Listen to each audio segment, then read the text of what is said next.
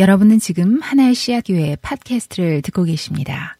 네, 오늘 그 도시와 하나님 나라 두 번째 시간입니다. 우리 함께 어, 말씀을 나누도록 하겠습니다.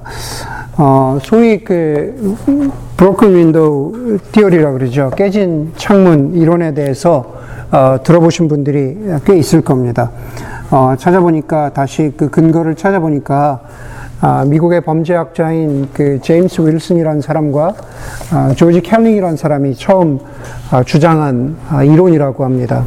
깨어진 창문이 어, 있는 지역을 중심으로 해서 아, 한번 그 깨진 창문이 어, 생기기 시작하면은 그 주변을 중심으로 어, 점점 깨진 창문이 늘어간다는 아, 그런 이론입니다. 다시 말해서 어, 주변이 한번 깨지기 시작하면 점점 주변이 어, 슬럼화돼 간다. 뭐 이제 그런 이론인 거죠. 꼭 창문 어, 주택의 창문뿐만 아니라 자동차일 수도 있고 아마 그런 것들 들어보셨을 겁니다. 아 그런 이론 이론이 있구나라는 것을 어, 알기는 했는데 그것을 어, 저는 처음으로 그리고 제 피부에 와닿게 정말 무섭게 느낀 것은 그 볼티모 어, 다운타운이었습니다. 여러분들 혹시 볼티모 가보신 분 계세요? 네. 네, 볼티모 가보셨어요? 어, 안전한 데만 가셨죠? 네, 이너하버에만 가보셨죠? 네, 이너하버에만 가보신 것 같아요.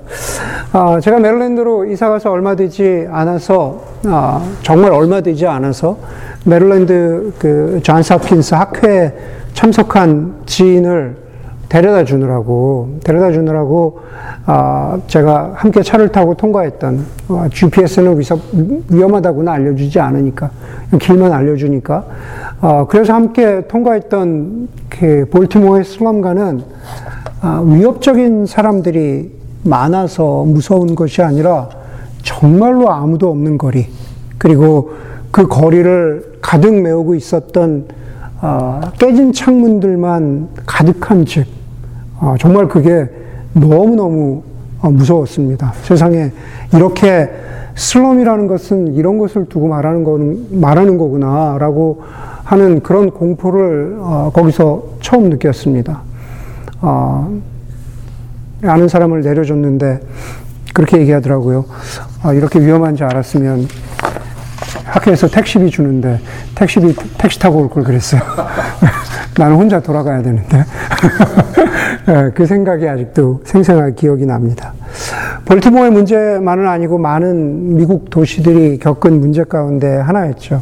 그래서 우리가 아, 잘 알고 있는 그 루돌프 줄리아니가 뉴욕의 시장이었던 1990년대 중반에 아, 루돌프 줄리아니가 이 깨진 창문 이론에 근거해서 뉴욕에 있는 지하철의 낙서를 지우고 그 다음에 CCTV를 달고 하면서 뉴욕의 범죄가 확 줄어들었던 적이 있습니다. 그래서 아 이게 그렇게 우리가 실천하고 이렇게 임플리멘트 해야 된다라는 그 이야기가 어, 굉장히 유명했던 적이 있습니다. 아, 깨진 창문 이론에 근거해서 다시 도시를 회복하자라고 하는 그런 사례들이 조금만 찾아보면은 굉장히 많이 있습니다. 다시 다시 뉴욕 이야기를 하자면은 저도 뉴욕에 갔을 때 어, 인상적이었던 게 그 첼시에서부터 시작해서 북쪽으로 쭉 있는 그 뭐라 그러죠 하이라인 파크이라 그러죠. 거기를 이렇게 쭉 걸었던 적이 있는데 그 하이라인 파크의 역사를 쭉 보면은 아 도시를 다시 회복하기 회복시키기 위해서 이렇게 노력하는구나라는 것이 굉장히 인상적이었습니다. 그래서 그거를 모델로 하는 어, 세계 여러 도시들이 있죠. 도시를 다시 회복시킨다. 도시를 다시 재생한다라는 그런 취지에서 뭐 우리가 잘 아는 서울의 청계천도 어, 그런 것에 해당이 되고 어, 샌프란시스코에 가면은 뭐 헤이즈밸리 같은 패트리샤 가든 같은 경우도 그렇고 그러니까 여러 도시를 회복시키려는 그런 노력들이 있는데 또 그렇게 재생과 회복을 하려고 하다 보니까는 어, 그런 면에서 어, 우리가 잘 아는 무슨 젠트리피케이션의 이슈도 생기고 어, 그런 문제들이 생기는 것을 우리가 아, 이런저런 모양을 통해서 듣곤 합니다. 지난주에 지난주에 저희가 도시와 하나님 나라 첫 번째 어, 주제로 도시의 우상에 대해서 한번 살펴보았습니다. 이 베이라고 하는 어, 이 넓은 메트로폴리탄 도시가 가지고 있는 우상. 21세기에 바벨탑을 세우고 하나의 공용어로 되려고, 하나의 공용어로 통합되려고 하는 그러한 노력들, 특별히 이 지역에서 그것은 일이나 속도나 성공이나 성취나 보상이라고 하는 그러한 공용어, 그리고 그것을 격려하고 조장하는 인간의 아, 욕심, 어, 욕심과 그리고 교만에 대해서 우리가 함께 살펴보았습니다. 그리고 설교의 마지막에서 하나님께서 다시 마가의 다락방에 모인 하나님 나라 백성의 공동체에게 주신 바로 그 성령이 아, 새롭게 되는 하나님 나라 백성들을 함께 묶어 나가는 하나님 나라의 공용어라는 그러한 말씀을 드렸고 그것은 구체적으로 어느 도시에 살든지 간에 샬롬과 회복과 정의의 언어로 나타나야 한다고 그것이 하나님의 사랑의 언어, 공용어라고 말씀을 드렸습니다. 도시의 회복은 바로 그런 곳에서부터, 바로 그런 영적인 공용어로부터 시작되어야 하는 거죠. 불타버린 숲 속에 안식과 회복이 필요하듯이 무너진 도시, 우상이 있었던 그러한 자리, 바로 그러한 자리에도 안식과 회복이 필요합니다. 그러기, 그, 그래야만 도시의 번영으로 나아갈 수 있는 거죠. 도시의 우상에 말씀드렸고, 우리가 다음 주에 도시의 번영에 대해서 살펴볼 텐데, 도시가 번영하기 이전에 그 전 단계가 바로 우리가 필요한 것이 도시의 안식과 회복입니다. 우리 하나의 시작교회를 비롯해서 이 베이 지역에 있는 그리스도인들과 교회가 기도하고 소망해야 하는 도시의 회복과 안식의 모습은 무엇일까? 그렇죠? 도시의 회복과 안식은 무엇일까? 아마 이 지역에서도 몇 어, 교회들이 몇 교회는 아니고 이제 여러 교회들이 함께 노력하고 있는 그러한 그 운동 중에 하나가 다시 이 도시를 회복시키고자 하는 노력 중에 하나가 TBC죠, TBC. 저 Transforming Bay Area in Christ or with Christ. 저 TBC죠. 어, 맨노팔, 맨노팔 교회에서 중심을 해서 하고 있는 어, 영적인 도시 회복입니다. Transforming Bay Area in Christ. 그러기 위해서는 우리가 도시의 회복을 위해서 우리가 어떤, 어떤 생각을, 어떤 view를 가져야 하는가라는 것이 중요하죠. 마치 아, 우리가, 우리가 그냥 일반적인 도시 프로젝트 차원에서도 어떤 그런 bird eye view의 도시 회복, 도시 재생 프로그램이 없으면은 우리가 흔히 그런 얘기 하잖아요. 왜 맨날 어, 도로를 다시 팠다가 어, 다시 어, 어, 메꾸고 뭐 여기를 이렇게 했다가 저렇게 바꾸고 다시 말해서 세심한 혹은 넓은 그런 뷰의 어떤 프로젝트가 없으면은 어, 여러 가지로 실패를 어, 실패를 반복하는 것처럼 영적으로도 도시 가운데 하나님 나라를 회복하는 그런 비전을 교회들이 혹은 그리스도인들이 갖기 위해서는 세심한 마음과 분별과 계획이 필요한 것 같습니다. 오늘 우리가 두 군데 본문을 읽었습니다. 첫 번째 본문이 요한복음 2장의 2장 19절 이하의 말씀입니다. 거기 다시 보면은 예수님이 이렇게 말씀하시면서 시작하시죠. 예수께서 그들에게 저 유대 사람들에게 예루살렘 사람들에게 말씀하시죠. 어, 그들에게 말씀하셨다. 이 성전을 허물어라. 그러면 내가 사흘 만에 다시 세우겠다. 그래서 유대 사람들이 말했다. 이 성전을 짓는데 46해나 걸렸는데 이것을 사흘 만에 세우겠다고요. 그러나 예수께서 성전이라고 하신 것은 자기 몸을 두고 하신 말씀이다. 라고 사도 요한은 요한복음을 기록하면서 친절하게 설명을 해주고 있습니다. 성전을 사흘 만에 다시 세우겠다라는 것은 사흘 만에 부활하실 것이라는 예언이라는 것을 이미 성경을 읽고 있는 우리는 모두가 알고 있습니다. 제가 여기서 말씀드리고자 하는 것은 예수님이 이것을 어디에서 말씀하셨는가라는 거죠. 예수님이 바로 성전을 다시 세우겠다라고 말씀하신 이곳은 예루살렘이라고 하는 도시입니다. 전통을 중요시하는 도시. 각자 자기 나름만의 키워드를 가지고 있는 바로 그 도시입니다. 우리가 지금 사순절을 지나고 있지만 예수님이 당하신 고난과 부활은 바로 예루살렘이라고 하는 도시에서 벌어지고 있는 일들이죠. 나사렛 갈릴리에서 대부분 사역하셨지만 마지막 예수님의 고난과 부활은 바로 예루살렘을 중심으로 어, 일어나고 있는 일입니다. 필립 얀스는 그의 대표적인 책인 내가 알지 못했던 예수. 여러분 한번 읽어보지 않으신 분들은 한번 꼭 읽어보실 수 있기를 바라요. Jesus, I never knew. 저 내가 알지 못했던 예수에서 필립 얀스는 이런 말을 합니다. 우리가 흔히 부르는 크리스마스 아, 찬송, 크리스마스 찬송 가운데 하나가 그 어린 예수 우시지 않네. 그런 기도가 있잖아요. 그 어린 예수 아, 우시지 않네라는 그런 그런 어, 어, 가사가 있는데 필리비안스는 거기에 대해서 정확하게 이렇게 표현을 합니다. 가사가 너무 위생 위생적이고 어, hygiene, hyper hygiene. 가사가 너무 위생 처리돼 위생적이고 살균 처리된 가사다. 어, 그 어린 예수 우시지 않네. 어, 우리 생각하자. 예수님이 구유에 누워서, 구유에 누워서 그냥 우시지도 않으면서 그냥 차분하게 누워 계시고, 우리가, 우리가 크리스마스 카드에서 보는 것은 그 주변에 아, 동방박사 세 사람과 별이 떠 있고, 그 다음에 아, 동물들이 그 주위에 그 목자들과 더불어서 이렇게 어린 예수를 바라보고 있는 주변은 깜깜하고, 어, 그 부분만 환하게 되어 있는 바로 그 장면을 필립이 안스는 얘기하는 거죠. 예, 그건 너무 살균 처리되어 있는, 그렇죠. 살균 처리되어 있는 장면이라는 거죠. 모든 것에서, 모든 것에서 안전한 것 같은 그러한 장면. 가사로만 보면 너무 완벽하고 아무, 아무 일이 없는 것처럼 보이지만 실제로 아기 예수가 태어나신 세상은 공포와 위, 위협과 그리고 살인과 교만과 이기심이 가득한 세상 가운데에서 태어나셨다라는 것을 아, 이 세상을 살아가는 우리 모두는 분명히 인식해야 된다라는 거죠. 아니 도시라고 하는 그것으로 조금 더 우리가 시각을 좁히자면 예수님이 태어나신 세상은 바로 바벨탑을 세우려고 했던 인간들이 가득한 세상, 가득한 도시 같은 곳이라는 겁니다. 체스터톤은 이렇게 말합니다. 세상의 모든 교리 가운데 유일하게 기독교 교리만이 창조주의 성품에 용기라는 항목을 추가했습니다. Courage, 용기죠. 예수가 지상에서 보낸 첫날 밤부터 그토록 필요했던 용기는 예수가 세상을 마치는 순간까지 내내 필요했습니다. 아, 창조주의 성품 가운데, 신의 성품 가운데 용기가 필요했다.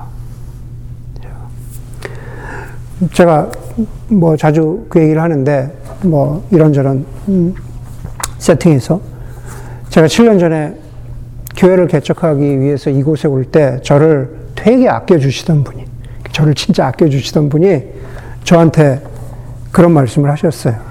왜 죄악이 가득한 샌프란시스코로 가려고 하느냐.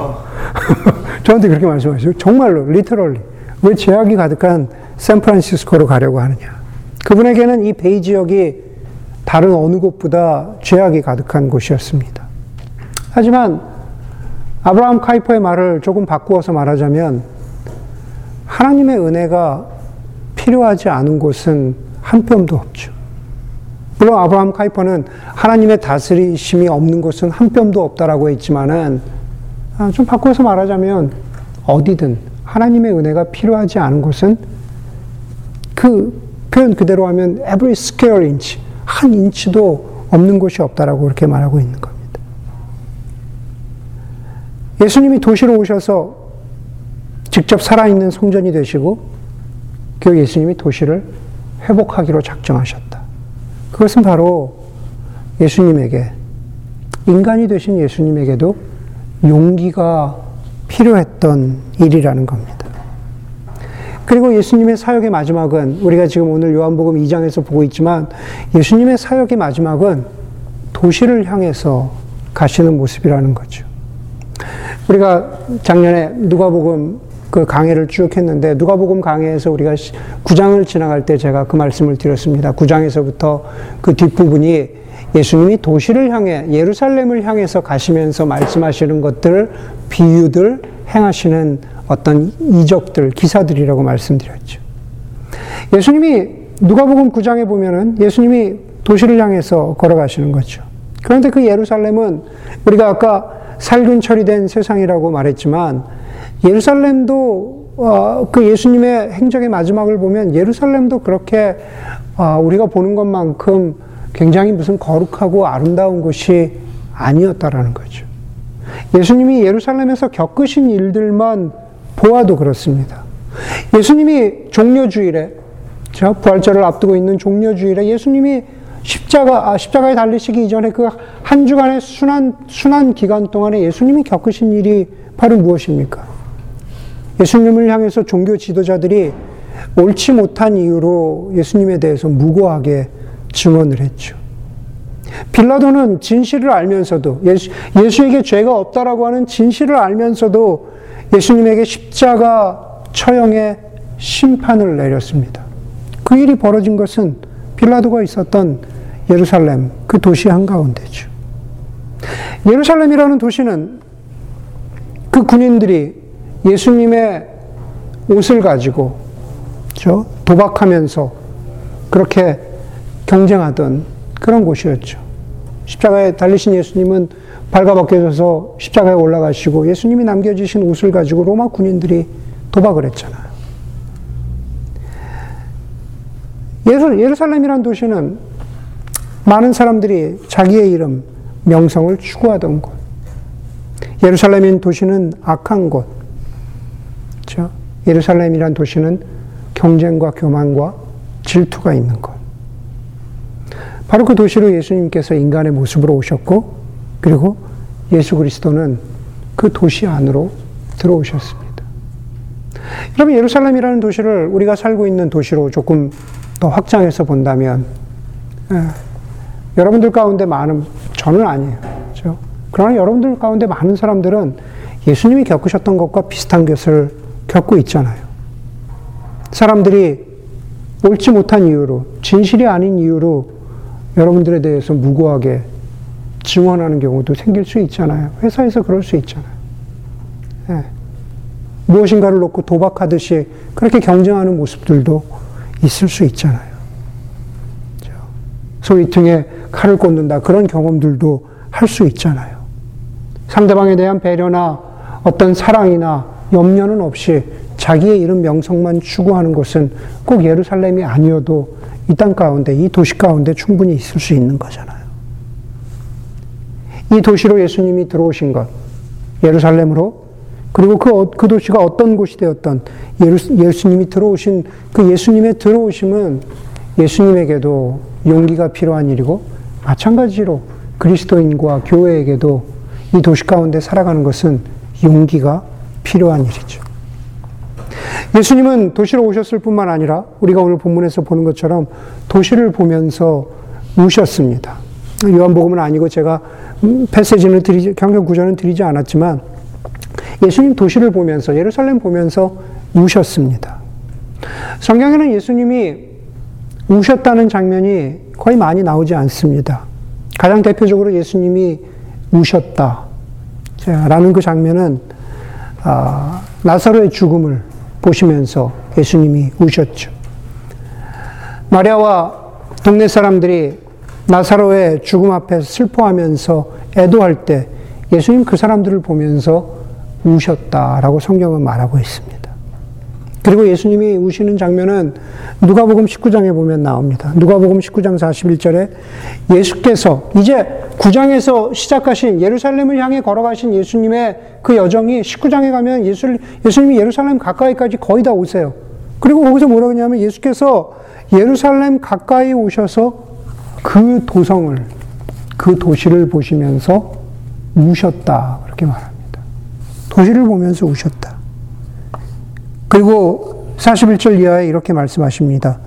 오늘 너도 평화에 이르게 하는 일을 알았더라면 좋을 터인데, 그러나 지금 너는 그 일을 보지 못하는구나. 제 건가 보죠? 네. 너희도 평화에 이르는 일을 알았더라면 좋을 텐데, 넌 그 일을 보지 못하는구나. 다시 말해서 예루살렘이라는 도시 안에 하나님의 샬롬이 없는 것을 보면서 하나님 나라의 복음이 없는 것을 보면서 안타까워하시면서 그 안에 도시 안에 가득 찬 인간의 탐욕과 미움과 전쟁과 살인과 이기심을 지적하시면서 하시는 그런 말씀, 말씀이신 거죠. 평화에 이르는 일을 알았더라면 좋았을 텐데 너희가 알지 못하는구나. 그렇기 때문에 예수님의 울음은 도시를 향한 긍휼하심인 거죠. 그리고 바로 그 예수님의 긍휼하심이 바로 도시가 회복되도록 하기 위한 예수님의 회복과 치유의 첫 걸음인 거죠. 예수님이 오셨다라고 하는 그 두 대상, 나사로와 예루살렘. 나사로와 예루살렘. 바로 예수님의 눈길이 가 닿은 대상인 거죠. 예수님의 긍휼하심이 닿은 대, 가 닿은 대상입니다.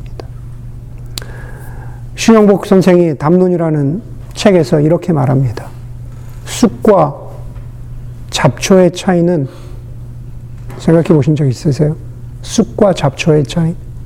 쑥과 잡초의 차이는 쑥은 이름이 있는 풀이고 잡초는 이름이 없는 풀이다. 그 차이를 만드는 것은 누군가가 그 풀을 알아주었다라는 거죠. 쑥이라고 하는 풀을 알아주고 그 쑥에다가 쑥이라고 하는 이름을 붙여 주었다라는 거죠. 긍휼이죠. 마음을 두는 겁니다. 네, 우리의 마음을 두는 거죠. 예수님이 나사로와 예루살렘을 알아주실 때 바로 거기에서 회복이 시작된다는 거죠. 마찬가지입니다. 우리도 우리가 살고 있는 이 도시에 대해서 이 도시의 회복과 안식과 회복을 위해서 우리 얼마나 기도하고 있는가? 아, 우리 도시에 얼마나 관심을 두고 있는가? 잡초처럼 그냥 이름 없는 풀이라고 우리의 관심과 사랑을 전혀 두고 있지는 않은지. 이 도시가 어떻게 돌아가고 있는지, 무엇을 추구하고 있는지, 무엇이 필요한지를 마음을 두고 기도하고 사랑하는 것. 그게 바로 도시의 회복을 위해서 교회와 그리스도인들이 가져야 하는 그러한 모습인 거죠. 도시로 들어가신 예수님, 도시를 향해서 우신 예수님. 그렇게 도시로 들어오셨고 도시를 보면서 우셨는데 오늘 우리가 읽은 아, 히브리서 13장 말씀에 보면은 예수님 다시 도시 밖으로 나가십니다. 들어오셨는데, 우셨는데, 다시 밖으로 나가세요. 산에 가면은, 혹은 뭐 공원도 마찬가지지만, 산 같은 데 가면은, 간혹 좀 엉성해 보이긴 하지만은, 그 펜스를 쳐놓고 작은 어, 표지판을 부, 붙여놓은 것을 간혹 발견하게 됩니다. 뭐, 용어들은 다르지만 대개는 이제 그 restoration area라고 이렇게 붙여놓죠. 그리고 이제 어, 그 안에는 주로 보호되어야 하는 어떤 식물이나 또 어떤 이유로 회복되어야 하는 지역이기 때문에 어, 접근을 가급적 접근을 금지한다는 그런 표지판이 restoration area라고 붙어 있는 것을 어, 우리가 발견하게 되죠. 우리가 그런 것을 보게 되면 당연히 들어가지 말아야 하고 혹시 혹시 혹시 실수로 들어가더라도 풀한 포기 하나, 나무 한 그루, 작은 나무 한 그루 밟지 않도록, 발로 밟지 않도록 우리가 조심해야 됩니다. 그것이 살아나야 하니까요. 여러분, 바로 그 restoration area라고 하는 바로 그것이 완전히 망가지지 않고 회복되도록 하는 그 도움은 역설적으로 바깥으로부터 오는 거죠. 다시 말해서 누군가가 바깥에서 펜스를 쳐 주었기 때문에 그것이 더 이상 망가지지 않도록 어, 회복될 수 있도록 하는 그 첫걸음이 된다라는 뜻이죠. 그 도움이 그 회복의 도움이 바깥으로부터 어, 임한다라는 그런 뜻입니다.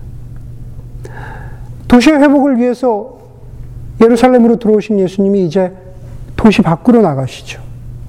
그것은 도시 밖으로 나가셨다라고 하는 그것은 도시를 살리는 힘이 그렇죠? 우상으로 자기 이름으로 명성으로 교만으로 바로 그렇게 어, 그렇게 망가져 있는 도시를 살리는 힘이 바로 그 도시 안에 있지 않다라는 겁니다. 어떤 면에서 도시가 스스로 회복할 수 있는 능력이 없다라는 거예요. 예수님이 도시 바깥으로 나갔다, 나가셨다라는 것은 그 회복의 능력이 바깥으로부터 임한다라는 것을 보여주기 위한 것이죠. 아니, 어찌 보면은 바깥, 아니, 어찌 보면 위로부터 임한다라는 것을 보여주시기 위함이라는 겁니다. 여러분, 복음의 눈으로, 예수님의 눈으로 우리가 눈을 보면 도시뿐만이 아니죠.